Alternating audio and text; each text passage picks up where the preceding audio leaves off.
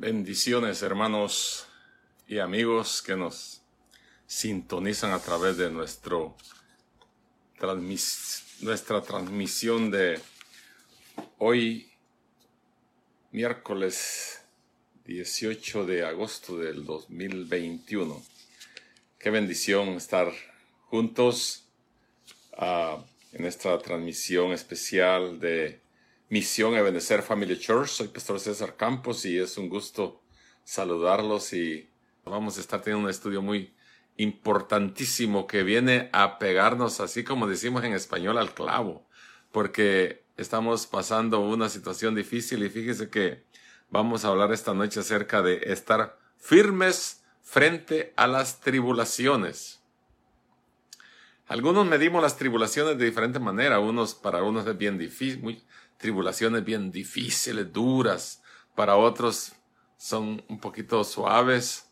Son tribulaciones, pero pasajeras y a veces ni las sentimos mucho, pero algunas son muy fuertes que nos pegan, parecen la cabeza y nos quieren como botar, nos quieren debilitar, nos quieren tirar al suelo, pero como dijo Pablo, aunque estamos siendo eh, atribulados, pero no estamos caídos no estamos en el suelo, aunque nos tambaleamos, ¿verdad? Como la palmera que se, el aire la voltea para un lado, imagínense para un lado, ya parece que se va a quebrar, pero hay algo que lo sostiene porque es fuerte, amén. Así que Dios les bendiga a todos, hermano Víctor y también, Dios les bendiga y vamos a, a, a, iniciar en esta noche, sean todos bienvenidos, como dije inicialmente, y vamos a tener un estudio precioso aquí en Primera de Corín, perdón, Primera Tesalonicenses capítulo 3, para los que desean buscar ahí en su hogar, la cita bíblica en Primera Tesalonicenses capítulo 3.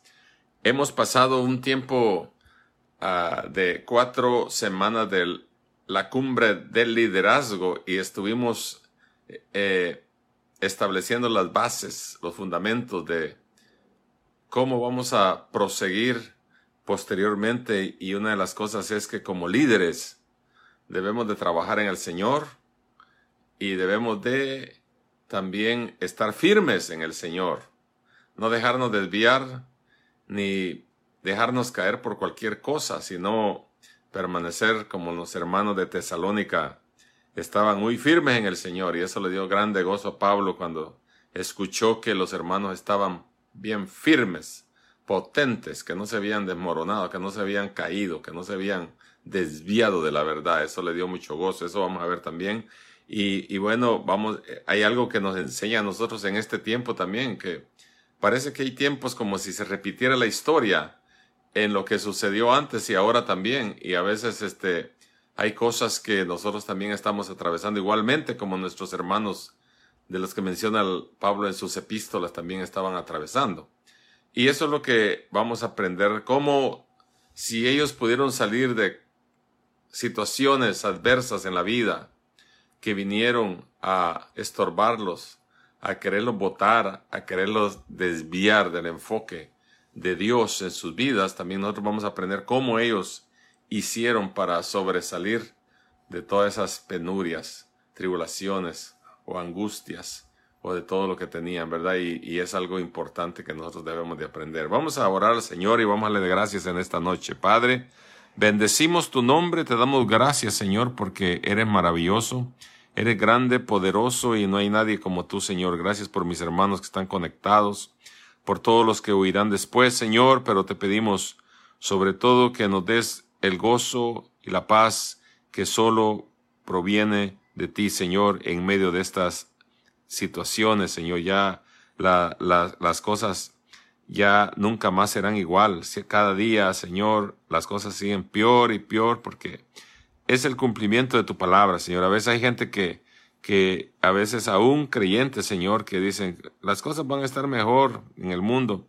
Yo creo que no van a estar mejor, Señor, porque tú has hablado y dijiste que iban a venir tiempos de tribulación y angustia y dolor antes de tu venida, Señor, y eso es lo que estamos esperando. Por eso creemos, nos agarramos de ti, Señor, porque agarrados de ti, Señor, como dice tu palabra, no hay valiente que nos arrebate. Por lo tanto, acudimos a ti, Señor, pidiendo misericordia, pidiendo, Señor, ayuda necesaria, socorro de lo alto. En el nombre poderoso de Jesús, bendice a mis hermanos que ya están aquí, Señor, conectados y los que vendrán también. Y, y si hay algún enfermo y hay alguien que está pasando una tribulación, una angustia, Señor, un dolor, te pido que tú los sanes, Señor, les ayudes, Padre, en el nombre precioso de Jesús. Amén. Amén.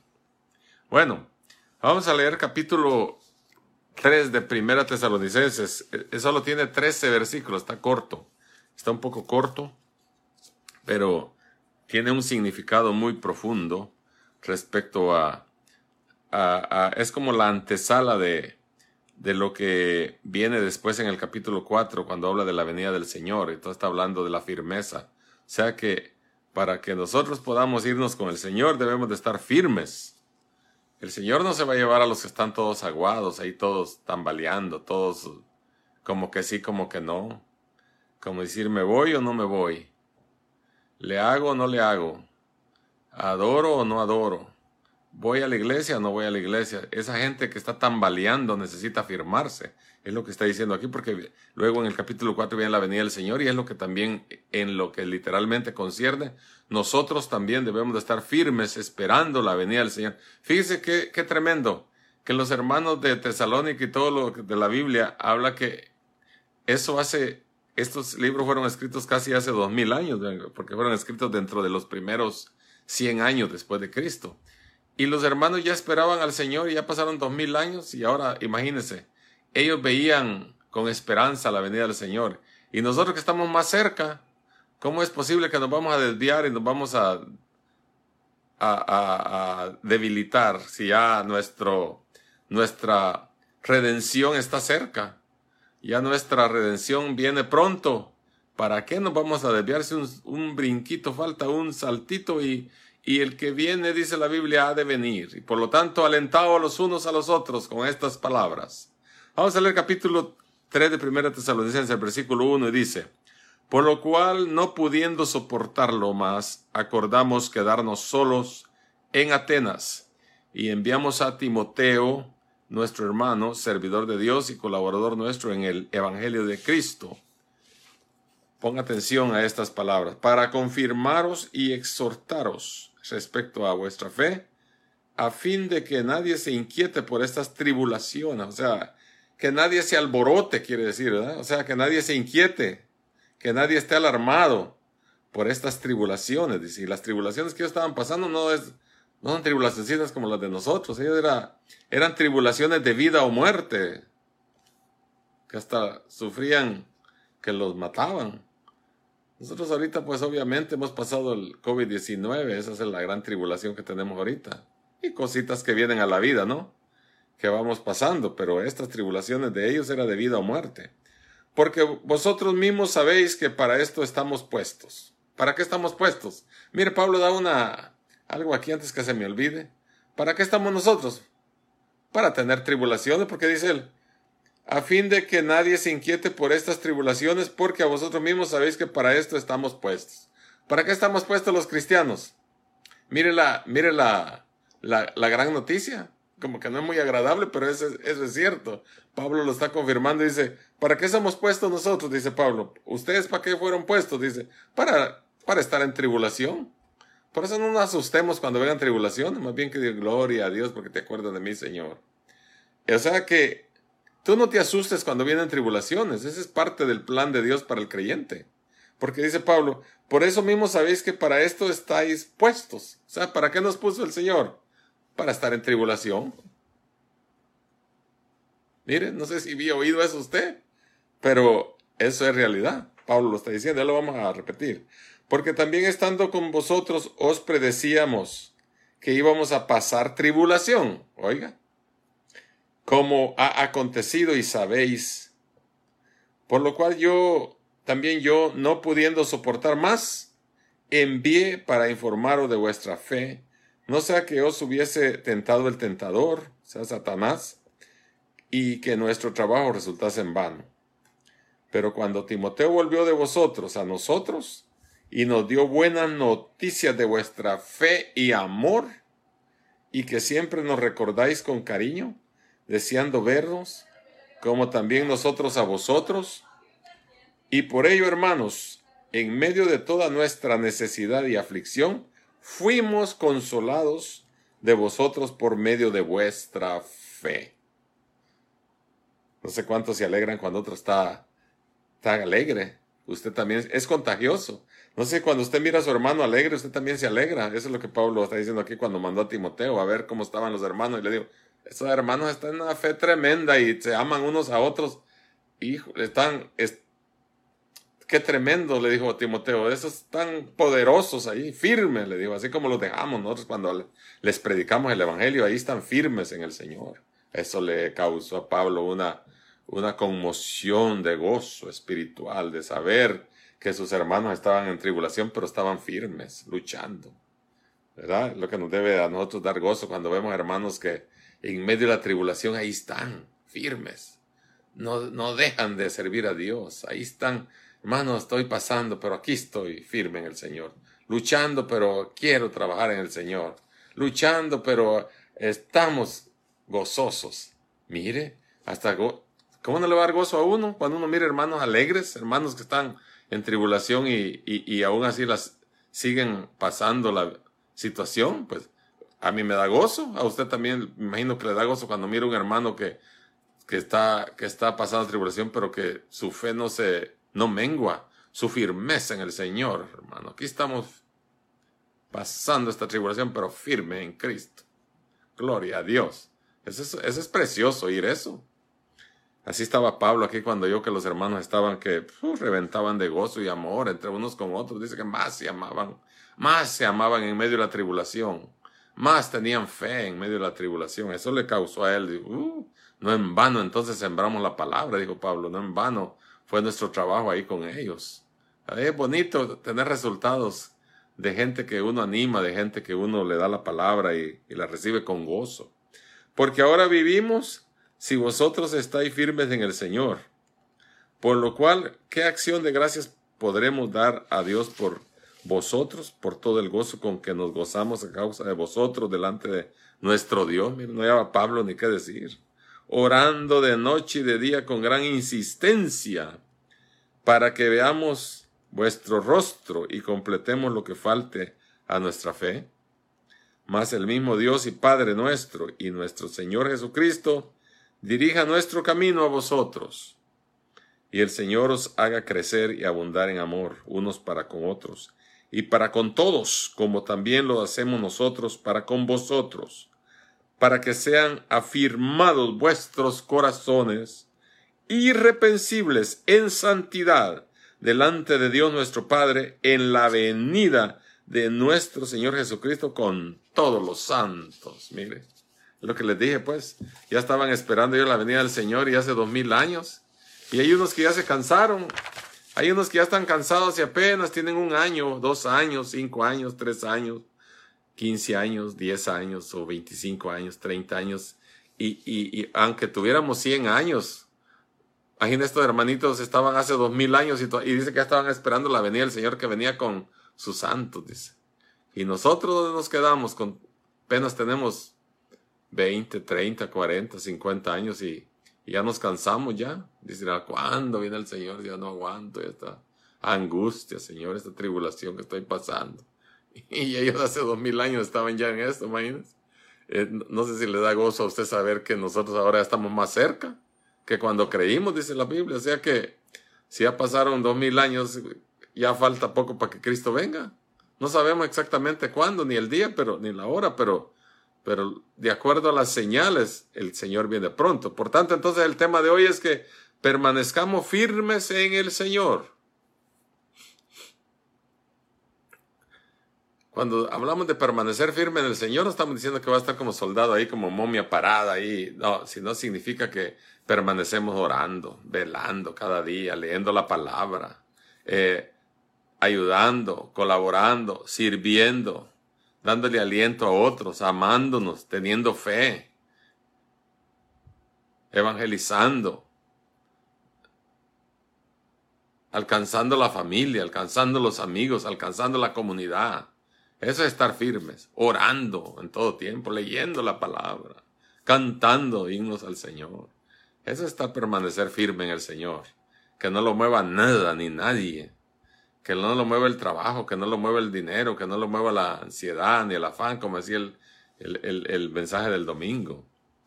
Porque a veces cualquier cosa nos, nos mueve de la... Por eso es que no, no permanecemos firmes, sino que cualquier viento de doctrina o cualquier situación de la vida nos desvía del Señor. Pero no perdamos el enfoque en Jesucristo, que es nuestro Salvador, nuestro Maestro, nuestro Señor el que murió en la cruz del Calvario por todos nosotros y pagó la deuda que nosotros debíamos. Por eso nosotros ahora no debemos nada. No sé cómo se siente usted cuando no debe nada. Yo, yo me siento feliz cuando no debo. No sé si usted ha sacado, ha tenido casa o carro o una cosa de algo valor alto y cuando la termina de pagar, qué bonito cuando ya uno pagó la deuda que le costó a uno sudor y todo. Imagínense nosotros la, la, la salvación ni nos costó nada, porque Cristo se entregó por, Él pagó la pena de nuestros pecados, Él se entregó por nosotros y nos salvó. No sé si le da gozo eso a usted, que usted no tuvo que hacer nada, yo no tuve que hacer nada más que Solo decir, Señor, reconozco tu sacrificio en la cruz del Calvario, Señor, y tú eres mi Señor y Salvador. Gracias, Señor, porque reconozco que, que tú eres mi Salvador. Cuando lo hicimos de esa manera, el Señor vino a nuestro corazón y ahora somos nueva criatura. Pero qué gozo que no tuvimos que pagar nada, sino porque es incalculable, no se puede decir cuánto valdría la sangre de Cristo en la cruz. Pero bueno, Sigamos con nuestro tema de permanecer.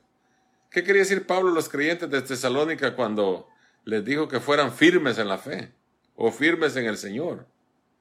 Esto se puede ilustrar de diferentes maneras porque a veces nosotros uh, podemos ver cómo a, a veces ciertas cosas en la vida, en medio de las dificultades, hay cosas que florecen. No sé si usted ha visto flores en medio del concreto viejo, a veces de las casas viejas o del cemento o de la pared o de la calle o hasta del asfalto, donde en medio de cierta ranurita donde hay tierrita nace una plantita y a veces da unas flores bien bonitas. Imaginen, en medio a veces del, en medio del asfalto, en medio de la, en medio de, la, de aquello duro, que a veces ni agua le llega. Y cuando usted mira una florcita amarillita, moradita, roja, todo, aquel árbol dando, dando una flor bien preciosa en medio. Imagínate qué dificultad estar ahí esa flor en medio de eso, de eso, duro, pero con una gretadurita, una rajadurita, un little crack en inglés. Ahí ella mete sus raíces y, y luego sale una flor a veces de una plantita silvestre ahí. O si no, está colgada el, el, arbolito de una, de una casa vieja ahí, de concreto, de, o de blog o de lo que sea. Y ahí nació una plantita y a veces en medio de ese colgada ahí en eso tan difícil, da una flor preciosa. Da una florcita. ¿Qué, quiere, ¿Qué quiero decir con todo eso? Que a veces nosotros en medio de la tribulación, en medio de, de aquello difícil, en medio de aquello, de aquello, de aquello, de aquel ambiente que estamos atravesando, pero cómo es que es bonito que nosotros damos fruto en medio de la tribulación damos a conocer nuestro gozo, nuestra fe, nuestro amor en medio de, esta tribulación. Como la flor que está ahí metida o como el árbol o la plantita que está metida en medio de una situación difícil en el, en el, en el asfalto o en el concreto o en la pared vieja ahí, una plantita y da una flor preciosa. Así somos nosotros en la vida. Estamos en medio de este mundo feo, horrible, que nos trae tanto problema, enfermedad, angustia, dolor. Pero cómo es de bonito que en medio de esa angustia y del dolor y de todas las situaciones adversas nosotros damos frutos dignos de arrepentimiento, de gozo, de paz. Otros pueden ver en nosotros el reflejo de nuestra alegría en Cristo Jesús en medio del dolor, de la angustia. Y dice, ¿cómo es posible que éste da fruto pasando con esta situación de, de diabetes, de cáncer, de dolor de cabeza, de que los riñones, que el corazón, que el cerebro, pero cómo se ve de radiante el hermano, qué gozo, que en medio de esa situación qué precioso cómo se ve. Imagínense la plantita esa colgada ahí en cualquier cosa fea ahí y da una flor bien preciosa. Así somos nosotros también, en medio de este mundo de dolor, de angustia. Qué precioso, dice, ay, el hermano. Qué bonito los frutos del hermano. O sea, sus frutos es porque usted permanece firme, no se mueve del Señor. Entonces, usted refleja la imagen de Cristo en otros. Y cuando lo ven a usted, con que mirar a un ángel. Cuando lo ven a usted, es como que llega la salvación a través de usted. Porque usted está lleno del Espíritu de Dios. Hay, hay reflejo de Dios en usted, en su vida espiritual. Eso por eso es que debemos de estar agradecidos con el Señor. Porque el gozo del Señor es nuestra fortaleza, hermano Lupita. Amén. El gozo del Señor. Ellos tenían gozo, los hermanos de Tesalónica. Tenían un gozo tremendo y Pablo estaba, estaba preocupado porque dijo él, saber si, si se perdieron ya. Decía, eh, dice que, eh, vamos a leer el versículo 1 al 5, dice que cierto cristiano se quejaba en una ocasión de que el, nuevo pastor de su iglesia durante su predicación parecía muy amable y atento y cuidadoso, sin embargo, fuera del púlpito era una persona totalmente diferente, descortés, desatento, indiferente y difícil de ser abordado hasta para saludarlo. Pero Pablo, ¿cómo se adapta a esta situación, el apóstol Pablo? Pablo había sido acusado de predicar el Evangelio solo para ver que qué podía sacar para él mismo. ¿Se acuerdan ustedes que Pablo fue acusado que no era apóstol, que era falso, decían otros y le metían a los hermanos, ese apóstol Pablo no, no sirve para nada, este no es apóstol de Jesucristo, los falsos profetas, los falsos apóstoles, los falsos eh, personas que había en la iglesia, le decían a los demás que Pablo no era nadie, como ahora puede suceder con nosotros. Entonces, ¿qué quiere decir con esa, eh, con esa eh, idea que les di respecto a este pastor que dice que era desamado. De, así lo mismo también hablan de nosotros, ¿no? Ese hermano, esta hermana, este otro es aquí, este otro es allá. Pero ellos no saben que dentro de nosotros hay algo que, que mora en nosotros. En Pablo moraba el amor de Cristo por los hermanos de Tesalónica. Él quería saber cómo estaban los hermanos. También se decía que no era nada afectuoso ni le importaba la situación de los creyentes. Decían la gente que Pablo no servía para amor a los creyentes. Sin embargo, él se toma el tiempo y utiliza los medios para enfatizar el hecho de que tanto él como sus colaboradores en el ministerio eran tan tiernos y, les tenían tanto aprecio estando ausentes como cuando habían estado presentes en Tesalónica. los creyentes de ese lugar no eran meros números en los informes ministeriales del apóstol Pablo, sino estos hermanos eran una verdadera responsabilidad en su corazón. O sea, lo que quiere decir es que a pesar de las acusaciones, a pesar de las adversidades, no era lo que la gente decía acerca de Pablo, sino él tenía un amor profundo por los hermanos de Tesalónica y de ver cómo ellos estaban, en qué condición estaban para ayudarlos a crecer, para ayudarlos a que se mantuvieran firmes en el Señor y que todo lo que habían hecho ellos no, no fuera en vano. Si fue, eh, entonces Pablo envió a Timoteo. Entonces, si fue posible enviar a Timoteo para que visitara la iglesia tesalónica, ¿por qué razón no realizó la visita él mismo, aunque fuera bajo el riesgo del martirio? Porque había un problema que Pablo se quedó en Atenas cuando esta oportunidad y no fue a, no fue a Tesalónica. Eh, y mandó a Pablo nada más. Eh, el hecho es que Pablo, si venía a Tesalónica, posiblemente iba a ser un alboroto tremendo de, de, de, la gente porque no lo, cre no lo querían, pensaban que era falso, creían que andaba mintiendo, creía que iba a, a, a decir otras cosas contrarias. Pero, por ejemplo, no tiene gloria el simple hecho de que convertirse en un mártir nada más para querer serlo. Él no quería ser mártir solo por, solo para que diga, ay, ay, morí por estos aquí, aunque él estaba o había pasado cosas difíciles. Dios quiere que estemos vivos para poder servirle y si a lo largo del camino nos toca morir por su causa, debemos estar listos para ello. Dos cosas se pueden decir acerca de Pablo en este punto. En primer lugar, si él se hubiera arriesgado a volver a Tesalónica, no sabemos realmente cuánto bien habría podido hacer allí. Lo que sí sabemos es que tanto en Filipos y en Berea como en Tesalónica la oposición había alcanzado proporciones de revueltas, ¿verdad? O sea, la gente se había alborotado y levantamientos muy serios para Pablo hubiera sido muy difícil y para los convertidos muy peligroso para los creyentes también. El que tratara de ministrar el Evangelio en esas situaciones difíciles allí. Por eso envió a Timoteo. Echando una mirada para atrás, vemos que lo más seguro es que la sola presencia del apóstol en Tesalónica habría puesto en grave peligro a los creyentes también. Dios conoce todas las cosas. Quizá era mejor que Pablo permaneciera en Corinto, porque su ministerio allí podría ser más provechoso que, que, en, que en, en Tesalónica. Cualquiera que haya sido las razones, podemos notar que Pablo no perdió tiempo y trató de hallar la manera de escapar. Es evidente que este no era el momento de la voluntad de Dios para la muerte del apóstol pero aunque él personalmente no podía hacer el viaje a Tesalónica, su deber era buscar la persona ideal para dicha misión. O sea, el hecho de que él no haya ido no quiere que perdió tiempo y se quedó como, como David allá en los balcones mientras la gente andaba en la guerra, se quedó allá pajareando en la terraza y cayó en pecado por andar papaloteando ahí.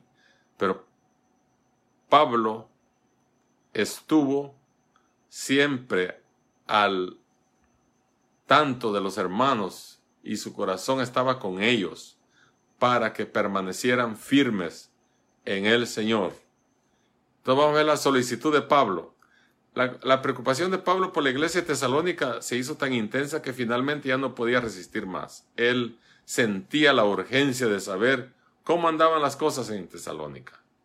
Por otra parte, deseaba que esos creyentes se amaran en la fe y la persona ideal para eso era el hermano Timoteo, su ayudante, su hijo en la fe, quien tendría que ir a Tesalónica enseñando a los cristianos y dándose cuenta de la situación en que se encontraban para traerle a Pablo un informe muy digno de, de todo lo que estaba sucediendo allí, ¿verdad? O sea que Timoteo era un siervo de Dios que fue a los tesalonicenses para hacer lo mismo que deseaba hacer Pablo, o sea que Pablo deseaba ir allá con ellos, pero por las, situaciones anteriores que mencionamos, para evitar más problemas, él mejor se retuvo de no ir y envió a, Timoteo, a quien le, le hizo posible ir. Pablo pudo haber asumido la posición egoísta de que él era el único capaz de realizar ese ministerio. Él pudo haber dicho, bueno, si no lo hago yo, nadie podrá hacerlo en Tesalónica. No sé si usted ha ido así, gente que a veces se cree muy importante y cree que solo él puede hacer las cosas. Pero en la obra de Dios todos estamos capacitados para hacer cosas grandes, especialmente predicar el Evangelio. Es necesario que nos dejemos usar. Pablo podía haber dicho, ah, pero es que allá solo si voy yo, ellos se van a sentir animados, porque si yo el hermano Timoteo ni van a sentir nada. A veces creemos nosotros que nosotros llenamos una gran posición y si mandamos a, un, a uno que está en otro rango, ese no va a ser impactante como nosotros, ¿verdad? Y nos llenamos de orgullo. Pablo no, dijo que vaya Timoteo, él nos va a traer buenas noticias y ya los hermanos le van a recibir en el nombre del Señor. Así que hay que compartir. Por eso cuando hablamos de liderazgo, ¿no? Que hace poco, como dije al inicio, tuvimos un liderazgo, una cumbre de liderazgo, y hablamos de cómo es un líder, qué debe ser un líder. Un líder no es alguien que hace solo las cosas, sino un líder comparte, un líder delega, un líder empodera, un líder está al cuidado del grupo, del equipo. Lo ama, lo protege, lo ayuda a crecer.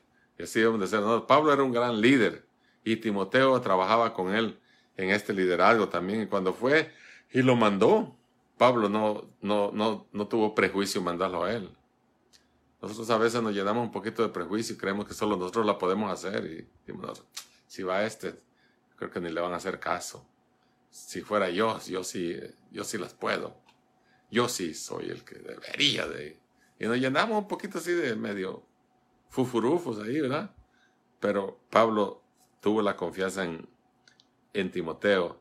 Este es un distintivo de grandeza, de humildad, estar dispuesto a delegar en otros aquellas labores que, que uno puede realizar personalmente, aunque la persona delegada no parezca tener la misma experiencia con el firme propósito de llevar a cabo la obra del Señor. Pablo tuvo mucho gusto en enviar a Timoteo, recomendándolo como nuestro hermano, servidor de Dios, dice, y colaborador, colaborador, colaborador nuestro en el Evangelio, en el versículo 2. Con esta actitud demostraba que no era egoísta, que amaba a los tesalonicenses y tenía confianza en el ministerio de este joven, Timoteo, y era joven, ¿verdad? Entonces, podemos ver que Pablo no se sentía satisfecho con solo ganar a la gente para Cristo y luego abandonarla. Este es un resumen que podemos sacar de estos versículos 1 al 5. Él sabía que los recién convertidos necesitaban ser fortalecidos en la fe y en la vida cristiana diaria. Mire, cuando nosotros nos ganamos a alguien, cuando nosotros le hablamos del Evangelio a alguien, o cuando alguien se convierte a Cristo, que es lo que él está teniendo cuidado de los hermanos de Tesalónica porque eran nuevos, es una lección que nos da que nosotros debemos de cuidar a los nuevos que no entren y salgan, como, como decimos, ¿verdad? Como en un costal roto, que entran y salen y, ya no, no sabemos dónde están. Hay que seguirlos, hay que estar preocupados por ellos. El domingo, el miércoles o el día que sea, o por teléfono, como sea, comunicar. Ojalá ir ahí. ¿Cómo se llamaba el hermano que llegó el domingo? Yo quiero esa información porque quiero llamarlo quiero visitarlo, quiero invitarlo a un café, quiero eh, telefonear, llamarle por teléfono, quiero, eh, ojalá tengamos esa hambre que tenía Pablo de, de saber de los hermanos de Tesalónica que él había conquistado, pues a través del ministerio de él, pues habían, habían sido este, convertidos a Cristo. Entonces él estaba pendiente de, de, de, de su vida espiritual. Lo que quiere decir yo ahora es que nosotros debemos estar también ardientes en nuestro espíritu por aquellos que se convierten a Cristo, por aquellos nuevos, o por aquellos que llegan por primera vez a la iglesia, cómo seguirle, cómo darle seguimiento. Ojalá hayan tres, cuatro que se, hasta se choquen ahí por preguntar dónde está ese hermano que llegó el domingo para agarrar la información y llamarlo y que no se nos vaya y que hay que retenerlo y estar atentos. Pablo es lo que hacía, pero mandó a Timoteo, ojalá dice, lo voy a mandar para que cuando llegue que vaya a ver cómo están. Pablo estaba pensando, no sé si estos estarán todavía firme con tanta, con tanto apóstol y tanto profeta falso que hay, dice en Tesalónica, saber si no ya los desviaron de la fe. Y envió al hermano Timoteo. Y mire, y mire este, y mire lo precioso del, en el versículo 6 al 10, dice, pero cuando Timoteo volvió de vosotros a nosotros y nos dio buenas noticias de vuestra fe y amor, y que siempre nos recordáis con cariño, deseando veros como también nosotros a vosotros por ello, hermanos, en medio de toda nuestra necesidad de aflicción, fuimos consolados de vosotros por medio de vuestra fe, porque ahora vivimos si vosotros estáis firmes en el Señor. Por lo cual, ¿qué acción de gracias podremos dar a Dios por vosotros todo el gozo con que nos gozamos a causa de vosotros delante de nuestro Dios, orando de noche y de día con gran insistencia para que veamos vuestro rostro y completemos lo que falta en vuestra fe? O sea, estaba él deseoso de ir a verlos también y no solo estar pendientes, pero también. Pero mire, vamos a ver qué le, qué le trajo, qué noticia le trajo Timoteo cuando fue a Tesalónica, que lo envió allá, a ver qué le, qué le, qué le, qué le mandó decir. Y dice que vamos a ver que lo que informó Pablo es que hubo crecimiento en la fe y en el amor, dos cosas importantes. Crecimiento en la fe y amor entre los hermanos. Las dos cosas tenían ellos. Habían crecido, tenían una fe tremenda en Cristo y se amaban unos a otros. Sí. Yo no sé ni qué palabras usar así, porque cuando uno se ama, oh, qué precioso. Qué precioso cuando yo te amo a ti y tú me amas a mí. Eso es lo más lindo que hay. No, tiene, no se puede comprar con oro ni plata. Cuando hay amor de Cristo en nosotros. Y su fe creció, dice su fe en el Señor. Creció. Tratemos de ponernos en el lugar del apóstol Pablo, imaginémonos sus emociones cuando vino este reporte, ¿verdad? Él ya había pasado por una serie de tribulaciones y persecución, obviamente. ¿Qué cree usted que hubiera sucedido si después de todo esto le hubiera llegado noticias de que la iglesia de, Tesalónica se había desmoronado? Imagínense. No solo que el pobre estaba preocupado, estaba angustiado de cómo estarían los hermanos allá y que le hubieran venido diciendo, no, pues ya se desmoronaron los hermanos, ya se, cada quien agarró para su lado. Unos agarraron para un lado y otros para otro, ya no existe ya. No, qué tristeza hubiera sido. Pero Pablo seguía enfrentándose a múltiples dificultades, como se puede apreciar en el versículo 7. Sin embargo, en medio de todas sus aflicciones, el informe que le trajo Timoteo le produjo a él un inmenso gozo, regocijo.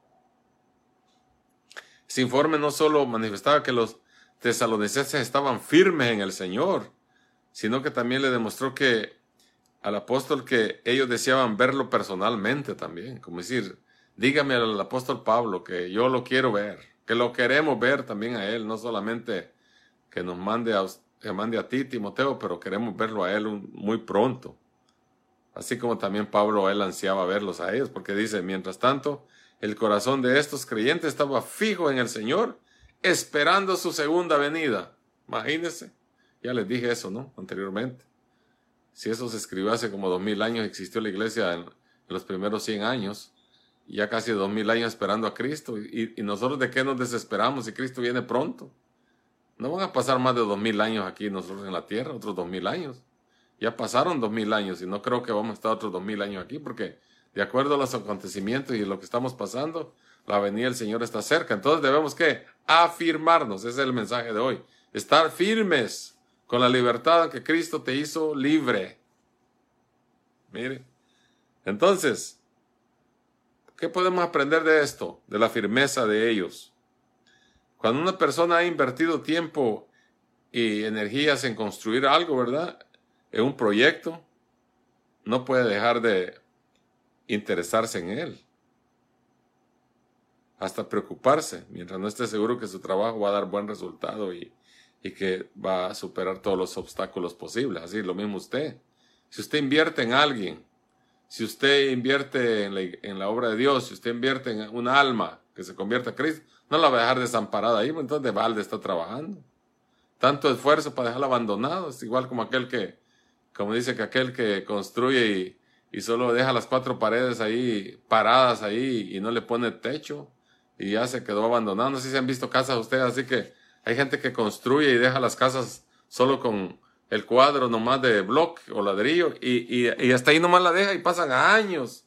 Hasta está oxidado ahí, todo eso está montarra, montarraludo ahí, lleno de monte y ya no sigue no tiene sentido ese esfuerzo que usaron ahí para hacer esa construcción, el fundamento, las paredes, todo escarbando y haciendo esto, para que después lo abandone.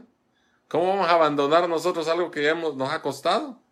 ¿Cómo vas a abandonar tú la obra de Dios? ¿Cómo vas a abandonar tu familia? ¿Cómo vas a abandonar tu trabajo? ¿Cómo vas a abandonar tu carro? Tu, todo lo que te ha costado, ¿cómo lo vas a abandonar? Tienes que invertir en él para levantarlo, para mantenerlo. Así es también lo que está diciendo Pablo aquí acerca de lo que él se fijaba, los hermanos habían sido este, ganados por él, habían sido a través de su ministerio, habían sido convertidos a Cristo. ¿Cómo los va a dejar abandonados? Lo mismo nosotros, es lo que está diciendo aquí. ¿Qué aprendemos de eso? Que nosotros no vamos a dejar abandonado lo que empezamos. Si tú empiezas algo, termínalo. Si te convertiste a Cristo, llega hasta el final, no te desalientes, no te desorientes, no te digas, ahora ya no. Mire, Pastor Fran dijo algo importante el domingo, dice, y me gustó esa partecita, y varias partes pues por el mensaje, pero a veces le graban ciertas cosas a uno más que otras. Dice, ¿cómo es que la gente tiene tribulaciones, tiene angustia, dolor y, a veces desavenencias, problemas familiares, problemas económicos, problemas en el trabajo, problemas en aquí, problemas allá, por todos lados? Y lo primero que hace es dejar ir a la iglesia. ¿Qué le hizo la iglesia? ¿Qué le hizo el Señor? ¿Por qué deja la gente de ir? Ah, mire, ¿por qué deja el camino del Señor? Pues para no decir la iglesia, vaya. ¿Por qué deja la gente el camino del Señor cuando tiene problemas? Digo yo, no, no, le, no le capto. Yo no sé si usted me ponga ahí en el comentario, me, me dice si usted sabe por qué la gente deja, deja el camino del Señor. Se siente, se siente angustiada, ya no va a la iglesia. Y se va quedando y se va quedando, después ya no sirve ni a Dios, porque también se va enfriando Tal manera, entonces mi pregunta es, ¿cómo es posible que nos enfriemos? ¿Cómo es posible que dejamos aquel proyecto que tanto nos costó caminar en Cristo para que en un ratito ya, ya, no, ya no queremos nada con Dios, ya no queremos nada con la iglesia? ¿Qué culpa tiene la iglesia? ¿Qué culpa tiene Dios de tus problemas? ¿Por qué dejas? ¿Por qué lo abandonas? Esa es la, esa es la, la pregunta que yo no le, no le respuesta. Fíjese bien y va a ver, en mi vida cristiana he notado yo que la gente cuando se siente abatida, angustiada, en tribulación, lo primero que es deja de ir a la iglesia. Segundo, ya no ora. Segundo, ya no lee la Biblia. Tercero, después ya no, ya se va quedando. Y ya después resulta diciendo, sí, yo antes iba, pero ahora ya, ya no. Ya, se fue. ¿Por qué se fue? Porque abandonó lo que empezó. No debemos de ser de esa gente que anda desertándoselo. Si tú comienzas, termina. ¿Cuál es nuestra, cuál es terminar? A esperar hasta que Cristo venga. en medio de cualquier circunstancia. Esperar hasta que nos muramos o viene Cristo, una de las dos cosas va a pasar, pero llegar hasta el final, ahí es donde está el premio, ahí es donde está el, el meollo del asunto, ahí es donde está, donde está la situación eh, que tiene premio, donde está la, la ganancia. ¿Verdad? Pero estoy poniendo de ejemplo aquel que construye una casa o hace esto y hace el otro y, o empieza estudiando y, dice, pues ya empecé a estudiar pero no me gradué. Mire, ¿cuánto año ahí estudiando para que no se graduara? Y luego construyó para que no termine la casa y la deja llena de montes o las paredes. O ahora ustedes, si vamos a lo espiritual, construye y pasa 5 años, 10 años, 15 años, 20 años, 30 años, y ya no cuántos en el Señor. Y de repente dice, no, ya no tengo ganas, ya, ya, parece que no tiene efecto esto. Parece que ya no. ¿Cómo nos vamos a quedar? ¿Cómo nos vamos a retroceder de algo que, que tiene valor, valor eterno? ¿Cómo vamos a dejar algo que tiene un valor eterno? Si las cosas de aquí terminan y tantos que las amamos. ¿Quién no ama su casa? ¿Quién no ama su carro? ¿Quién no ama su trabajo? Todo lo que hay en este mundo, ¿cómo lo amamos? Y no lo dejamos. ¿Cómo vamos a dejar la obra de Dios? ¿Cómo vamos a abandonar la vida en Cristo? Permanezcamos, dice Pablo, firmes en el Señor, porque eso es lo que tiene premio, que permanezcamos en Cristo Jesús. Él debe ser algo constante. Ahora dijo Pablo, podemos vivir felices sabiendo que ustedes están firmes en el Señor. ¿Qué quería decir Pablo con esto? Parece que el gozo espiritual y la alegría del apóstol Pablo dependía en cierto modo de la manera en que la iglesia tesalónica disfrutaba la victoria en Cristo Jesús. Hacía muy poco él había conducido a esas almas al Señor, como dijimos. ¿Cuál era la preocupación de Pablo? Él no se sentía satisfecho de que estos creyentes supieran solamente las cosas básicas de la fe, lo que deseaba él que estuvieran firmes en el Señor, que se llenaran de la palabra, que se llenaran del Señor, pero además orar por la firmeza de los tesalonicenses. Él añoraba al Señor para que les permitiera volver a ellos para completar lo que les faltaba, su fe, verlos. Entonces, ¿qué significa estar firmes? Si nos pusiéramos a hacer una lista de todas las características de, la, de un cristiano, estar firme en el Señor, muy pronto nos encontraríamos en busca de ejemplos a través de toda la Biblia. Gente que en la Biblia nos dice que fueron firmes en el Señor y otros que fueron flojitos. En la Biblia hay ejemplo de todo. Hubo gente floja y hubo gente firme, pero nosotros buscamos los firmes en el Señor. Los que estuvieron hasta el final, como Esteban. Lo apedrearon, lo, eh, todo y dijo que hasta miraba, cuando ya estaba casi para morir, dijo, veo al Señor. Pero otros, como dicen ahí en Spanglish, cuitearon. Como Elías, por ejemplo, se fue a esconder a una cueva. Y aún el Señor ahí lo alimentaba con el cuervo. Y muchos huyeron. Y pero otros fueron bien fuertes, firmes en el Señor hasta el final. Josué. Y tantos líderes que nos sirven de inspiración en la palabra de Dios. Entonces, Veamos ahora los tres últimos versículos para terminar y dice el versículo 11, 12 y 13. Más el mismo Dios y Padre nuestro y nuestro Señor Jesucristo dirija nuestros caminos a vosotros y el Señor os haga crecer, no a vosotros.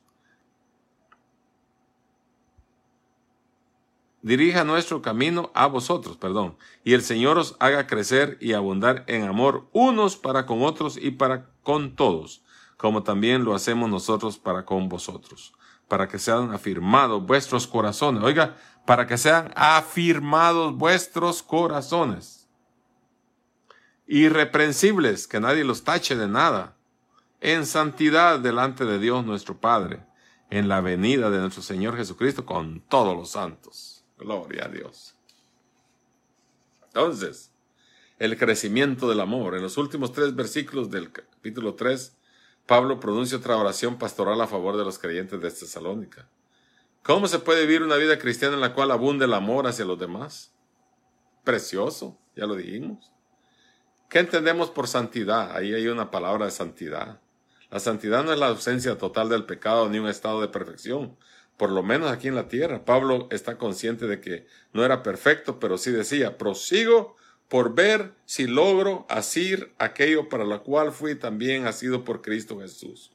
Una cosa hago, prosigo a la meta. Filipenses 3, 12, 14. Además, podemos decir que la santidad no es dureza, no es una actitud negativa o prohibitiva al, al grado de dejar de ser causas del amor de Dios.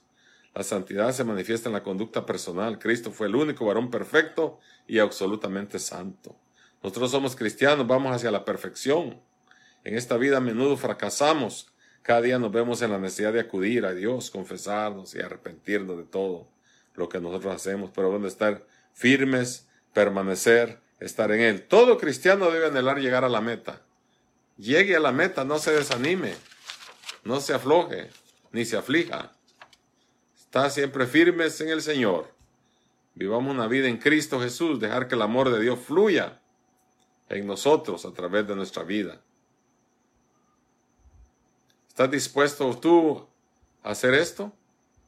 ¿Deseas tú seguir creciendo hasta llegar a la madurez espiritual? ¿O te quieres quedar así como estás? Resolvamos mejor, acordemos, pensemos mejor diariamente al servicio y gloria de Dios, estar al servicio y, la gloria de Dios y, y, y no desviarnos, sino como los filipenses que Pablo los encontró cuando mandó a Timoteo, los encontró firmes en Cristo, con mucha fe y amor. Esas son las dos cosas que encontró ahí. Entonces nosotros también cuando Cristo venga, ojalá nos haya con mucha fe y con mucho amor entre nosotros, no peleando, no irritados, no asustados, no no haciendo cosas que no debemos de hacer, sino firmes en el Señor. Dijimos que es estar firme en el Señor, ¿verdad? Buscándolo cada día a Él, porque Él es nuestro modelo de perfección. Nosotros cada rato tambaleamos, pero Él permanece firme firme, firme, sin moverse de él. Así que no seamos nada más solo religiosos, así nada más como que somos y como que no, sino firme en el Señor, completamente 100% dedicados al Señor. Y desenfoquémonos un poquito de este mundo. Aprenda, de acuerdo al, al, sermón del monte que estuvimos predicando, hay que desenfocarse un poquito de este mundo para agarrarse del Señor, porque a veces las cosas materiales no nos dejan agarrarnos del Señor. Dejemos un poquito lo material. Quítele el ojo un poco a lo material y va a ver que cuando le quite un poco, un poco el ojo a lo material, va, va a ver más el reino de Dios en su vida manifestado y va a ser precioso. Así que confiemos en el Señor y sigamos firmes y no retrocedamos en medio de la lucha y las pruebas. La iglesia sigue caminando. Amén. Eh, anteriormente, hermano Alfonso ha estado quebrantado de salud Parece que estaba en el hospital, no sé si ya salió, pero estaba conectado ahí de alguna manera. Eh, oremos por él, que el Señor ponga su mano de poder en su cuerpo y haga el Señor su voluntad lo que tiene que hacer, porque la voluntad del Señor es agradable y perfecta. Si tiene una petición, tenemos todavía tres, tenemos todavía unos cinco minutos aquí para orar. Si alguien usted conoce y, y tiene, oremos por algunos hermanos que han estado pasando una pequeña tribulación como todos hemos pasado, casi la mayoría, es que eh, está volviendo otra vez en muchas personas eh, el, el, virus que se ha expandido otra vez y eso que, que aquí en este país más del 60% de las personas ya están vacunadas. Imagínense, son 350 millones de personas y ya más de la mitad ya está vacunada, pero aún así todavía hay brotes de, del virus que a veces aparece, ¿no? En la iglesia ahorita hay cinco personas, cinco familias que están este, enfermas con ese virus y oremos para que el Señor los, uh, los toque, los ayude y salgan pronto de eso. Agarrados del Señor, firmes en el Señor, estamos ahí haciendo la lucha constante. Vamos a seguir invitados, invitando a los hermanos para el día domingo a las 11 de la mañana en español, siempre, y a las 9 en inglés. Así que somos la misma iglesia. Algunos van a inglés, otros van a español, pero es la misma, la misma inglés. Dos congregaciones por el idioma, pero en la misma iglesia. Así es, los mismos pastores y todo. Así que no hay ningún problema donde usted vaya de inglés o español. Pero si tiene una, una petición, eh, póngala ahí y vamos a orar sigamos orando por los hermanos que están en recuperación y que pronto el Señor este, termine la obra en ellos. Vamos a orar por hermano Alfonso, como dije, y la hermana, la familia de la hermana Teresa Lazo. En, únase conmigo esta noche, vamos a orar por esas dos peticiones. Padre, en el nombre de Jesús, venimos delante de tu presencia, Señor, orando, poniendo en tus manos, Señor, delante de ti, el hermano Alfonso Guerrero, Señor, que ha estado atravesando esta situación difícil en su cuerpo, Padre, pero tú estás en control de su vida. Ayúdalo, Señor, y bendícelo, Señor. Pon tu mano de poder donde Él se encuentre, Señor, donde quiera que está. Padre, para ti no hay distancia, para ti no hay enfermedad grande ni pequeña, Señor. Para ti todo es posible. Padre, aumenta nuestra fe, quita toda incredulidad, porque tú puedes hacer cosas grandes, Señor, que nadie puede hacer. Ni los doctores, ni nadie, Señor, aunque ellos son de gran bendición a nuestra vida, Señor, porque los usa, Señor, grandemente para ayudarnos en nuestro tratamiento médico, Señor, pero tú eres el único que tienes en tus manos nuestra vida, Padre. Te pedimos que lo ayudes y lo bendigas. Bendice también a nuestro hermano, a, la hermana Teresa Lazo, que pide oración por sus hijos, Señor, y por su esposo. Tú sabes su necesidad, Señor, que ella está atravesando. Bendícelo, Señor, y ilumina sus mentes, sus corazones, Señor, y pon un espíritu, Señor, de búsqueda tuya, Señor. Revélate a sus vidas, Señor, de sus hijos y de su esposo, Padre, en el nombre de Jesús, y se conviertan a ti cada día, Señor. En el nombre poderoso de Jesús te pedimos, Señor, un milagro. Y bendice a cada hermano que estuvo conectado, Señor. Ayúdalo, bendícelo, Señor, donde quiera, aquí en Guatemala, El Salvador y donde quiera que se conectaron, Señor, que el ángel de Jehová campe alrededor de ellos los defienda, Padre.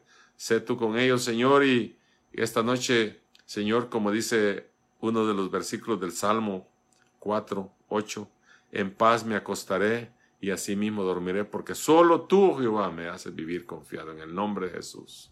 Amén y amén. Así que Dios les bendiga en esta noche y para los que y para los que todavía no saben y quiere bajar la aplicación de Misión Vencer porque sea más fácil conectarse al sitio de internet, baje la aplicación de Misión Ebenecer, busque The Mission guion La Misión en, la, en, el, en, el, sitio donde están las aplicaciones y ahí puede bajar ahora la, la, la aplicación de Misión Ebenecer también ya tiene su aplicación para que usted la instale en el teléfono. Así que Dios les bendiga y les amamos y nos vemos pronto y pasen feliz noche. Dios les bendiga. Amén y amén.